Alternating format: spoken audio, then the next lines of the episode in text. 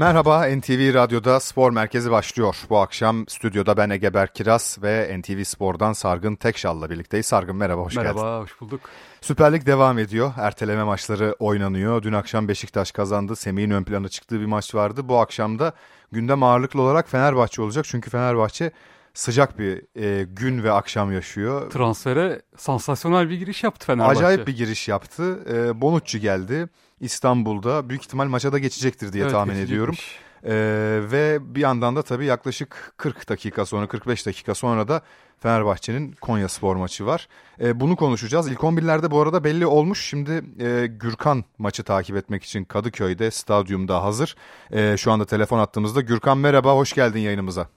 Selamlar iyi yayınlar. Teşekkür ediyoruz. Önce istersen e, transfer gündemine geçmeden önce ilk 11'lerle başlayalım. Bugün e, Fenerbahçe'de ilk 11'de biraz beklenmeyen bir durum var galiba. Söz sende. Evet aslında beklenmeyenden ziyade sürpriz bir tercih var desek daha doğru olacak. Çünkü e, mevkisel anlamda bazı noktalarda İsmail Kartal e, bazı kararlar aldı ve aslında rotasyona bağlı değişiklikler olduğunu, fikstürün e, oldukça sıkışık olduğu düşünüldüğünde e, her oyuncuyu kadroya dahil edip biraz e, daha fazla süre alan oyuncuları dinlendirmeye, rahatlatmaya yönelik bir tercih olduğunu görüyoruz. Savunma hattı beklediğimiz gibi Mert, Serdar Aziz, Osterwolde ve Ferdi'yi görüyoruz. Kalede Livakovic var.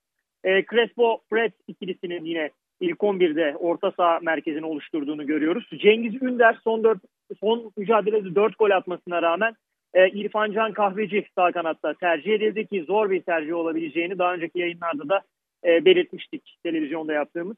E, Şimanski'den vazgeçmedi. İsmail Kartal forvet arkasında onu izleyeceğiz.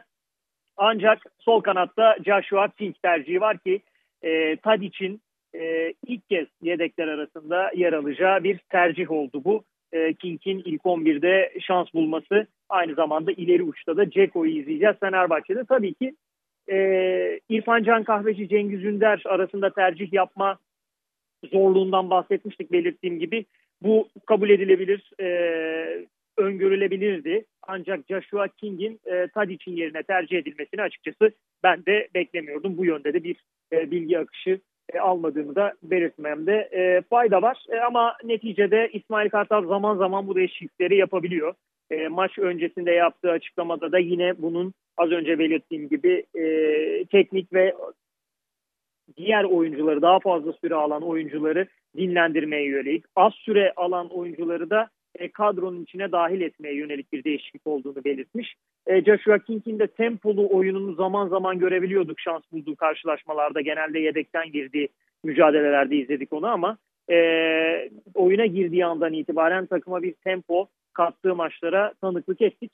E, bakalım Konya Spor'da eksik oldukça e, önemli bir isim Calvo e, takımdan ayrıldı. Onu söyleyebiliriz. Kart cezası vardı normalde karşılaşma öncesinde ama bu maç öncesinde artık e, Konya Spor'a veda ettiğini söyleyebiliriz Calvo'nun.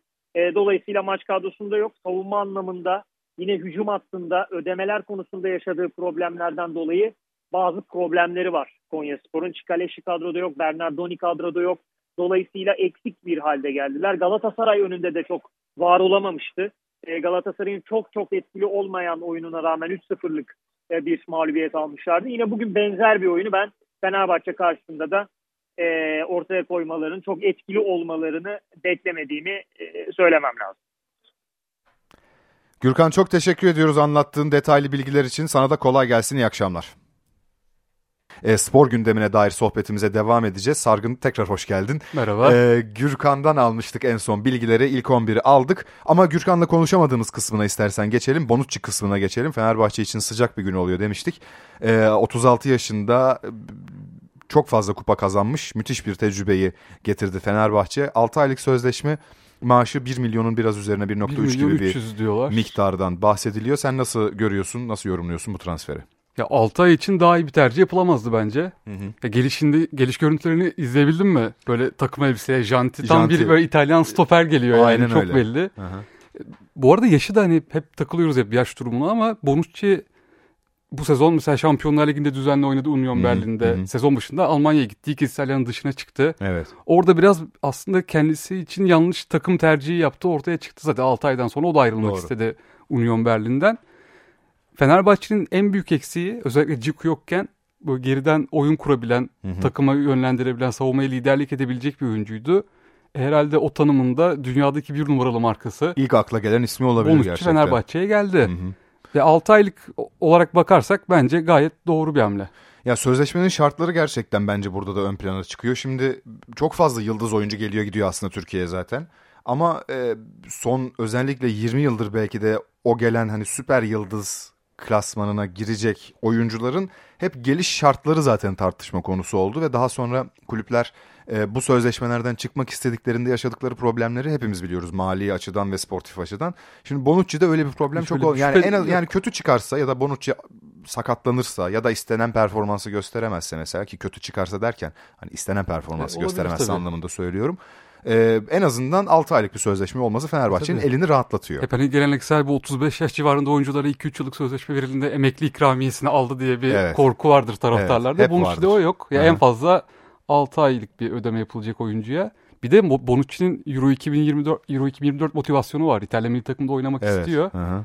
Onun için de bir ya kendini gösterecektir milli takım antrenörüne. Hı hı. Bu ben gayet olumlu bir hamle görüyorum ve hiç geç kalmadı. Transfer yarın açılıyor. Fenerbahçe'nin acil bir takviye ihtiyacı vardı stopere. Osterwolde oynuyor bugün de mesela. Ve Serdar'la birlikte. Hı hı. O yüzden hafta sonu büyük ihtimalle Gaziantep deplasmanında takımda olacak Bonucci. Bana da öyle geliyor. Ee, zaten şimdi bugün çarşamba e, antrenmanlarını yaptıktan sonra hafta sonu dediğin gibi e, muhtemelen ilk 11'de olmasa bile bir kadroya girecektir diye ben de düşünüyorum. Çünkü zaten hazır bir oyuncu. Ee, ya bu tür oyuncuların şöyle bir özelliği oluyor. Zaten 36 yaşında hala aslında e, Union Berlin seviyesinde, Şampiyonlar Ligi seviyesinde ve milli takım seviyesinde oynamasının aslında en büyük sebebi kendilerine çok iyi bakmaları. Öz saygıları çok yüksek oyuncular oluyorlar. Zaten o yüzden dünya yıldızı sınıfına sokabiliyoruz bu oyuncuları.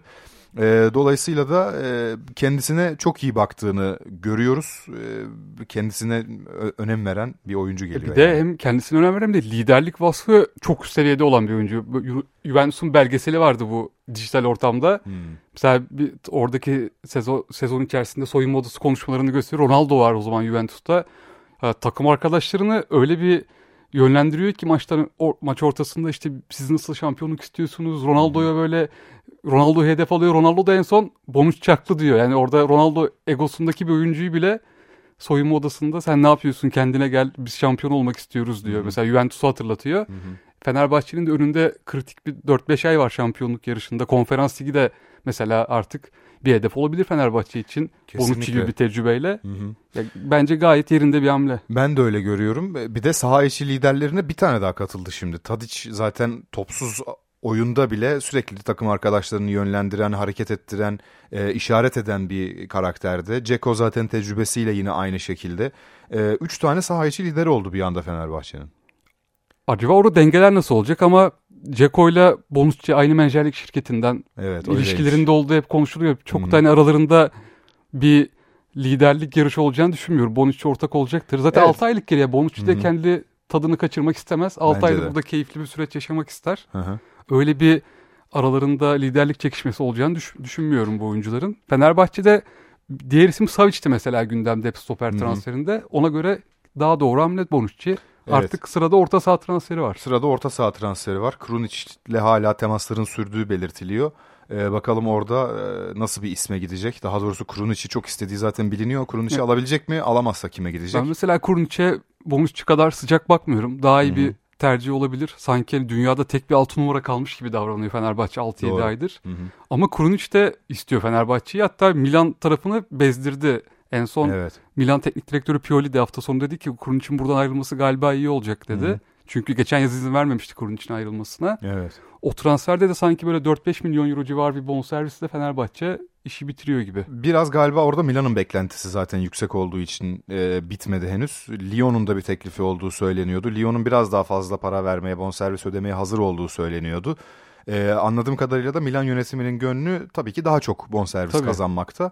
Ama Fenerbahçe'de Lyon'un çıktığı rakamlara çıkamıyor. Ee, dediğin gibi belki de Krunic transferi eğer olmayacak gibiyse şu önümüzdeki 3 günde 5 günde Belki de hemen alternatif arayışına gidilip eğer alınacaksa bir altı numara illa o alternatiflere yönelmek belki de daha mantıklı olacak. Evet ya o konuda bir de orta saha transferinde Fenerbahçe'nin acelesi yok o kadar. Yani stoper Bence gibi Bonucci'ye çok ihtiyacı vardı ya yani bir stopere. Orta sahada biraz daha 2-3 hafta bekleyebilir transfer piyasasındaki Hı-hı. hareketleri. Evet. Ee, şimdi Gürkan aslında programın başında aktarmıştı ama ben bugün Konya Spor maçı ilk 11'ini de hemen paylaşmak istiyorum. Tekrar e, belki radyolarını yeni açan dinleyicilerimiz vardır. Onlara da bir hatırlatma olsun. E, kalede Livakovic, Savunmada sağda Mert, solda Ferdi, stoperde Serdar Osterwolde var. Orta sahada Crespo, Fred ve e, İrfan e, Crespo ve Fred var. E, Şimanski var. Sağda İrfan Can, solda King var.